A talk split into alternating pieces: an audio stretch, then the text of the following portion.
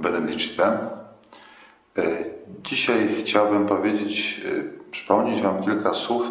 na temat metody antyretycznej. Ostatnio rozmawiałem z pewną osobą, która to słowo po raz pierwszy usłyszała i nie za bardzo wiedziała w ogóle, z czym to się je, w jaki sposób tę, tę praktykę pogodzić, w jaki sposób ją sobie wyobrazić, a myślę, że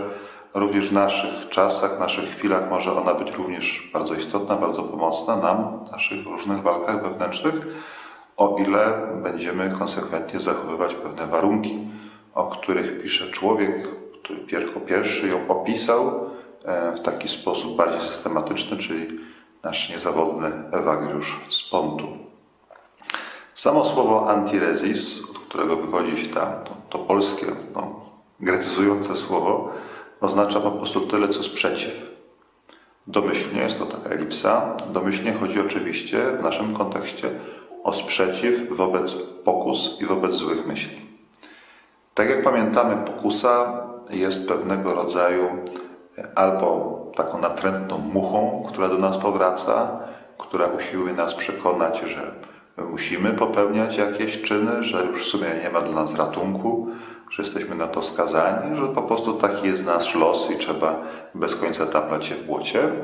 Albo pokusa jest czymś, co przychodzi na nas znienacka, pokazuje nam fałszywy urok możliwego życia, które tak naprawdę ostatecznie doprowadzi do katastrofy. Ewagriusz, odwołując się do opisanej w Ewangelii sceny kuszenia Pana Jezusa na pustyni, najbardziej obszerne opisy mamy u Mateusza i u świętego Łukasza, pisze nam, pisze, że Pan Jezus zwraca uwagę na to, że Pan Jezus, walcząc z demonem, który podsuwał mu różne opcje działania, nie dyskutował z nim, nie przekonywał samego siebie swoimi, swoimi słowami, ale posługiwał się cytatami z Pisma Świętego. Kiedy demon mówił, żeby, żeby mu upadł na twarz, żeby oddał mu pokłon, Pan Jezus mu mówi: no ale tylko Bogu samemu będziesz oddawać pokłon, Jemu samemu będziesz służyć, posługując się tutaj cytatami z Pięcioksięgu. I Ewagriusz mówi, że każdej złej myśli, która do nas przychodzi, nie trzeba z nią rozmawiać, nie trzeba z nią dialogować, bo tylko to ją wzmacnia. Ona działa trochę na zasadzie takiego internetowego trolla, o czym myślę mamy własne przekonanie, wiemy o tym bardzo dobrze, że ilekroć próbujemy jakąś, jakąś takie, takie natrętną myśl przekonać, żeby sobie poszła, albo próbujemy ją powstrzymać, to ona jakby rośnie w siłę, a my coraz bardziej słabniemy. Tylko Ewagriusz mówi, takiej złej myśli, takiej pokusie, takiej sugestii trzeba od razu odpowiedzieć cytatem biblijnym i niczym innym nie odpowiadać, tylko właśnie Słowem Bożym tę myśl gromić.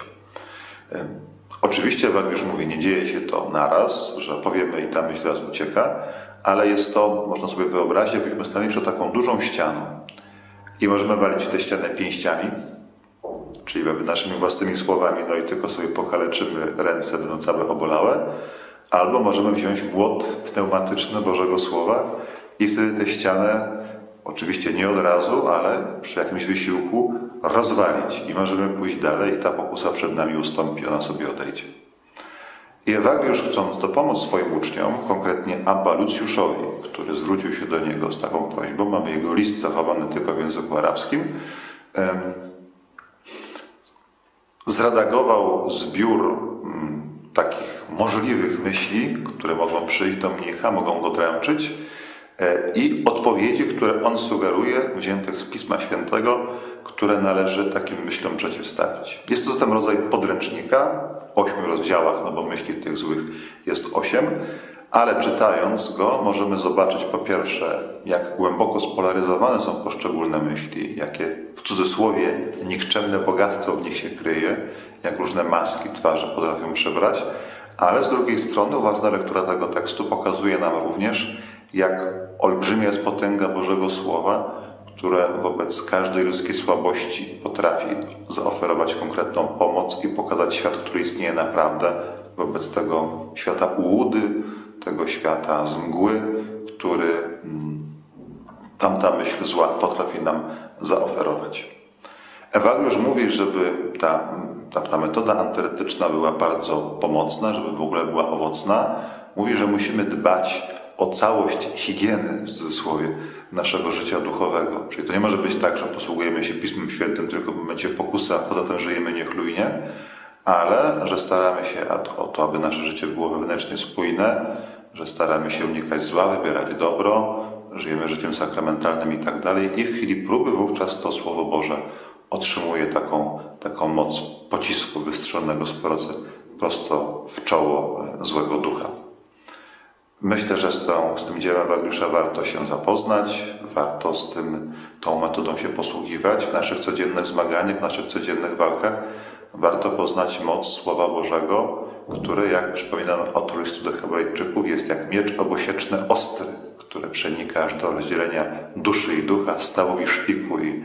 pokazuje myśli, myśli serca. Ewagriusz tę metodę opracował kilkanaście wieków temu, ale myślę, że w dalszym ciągu potrafi być ona użyteczną i pomóc nam w naszej wyboistej, trudnej, ale jednak Bożej drodze do nieba.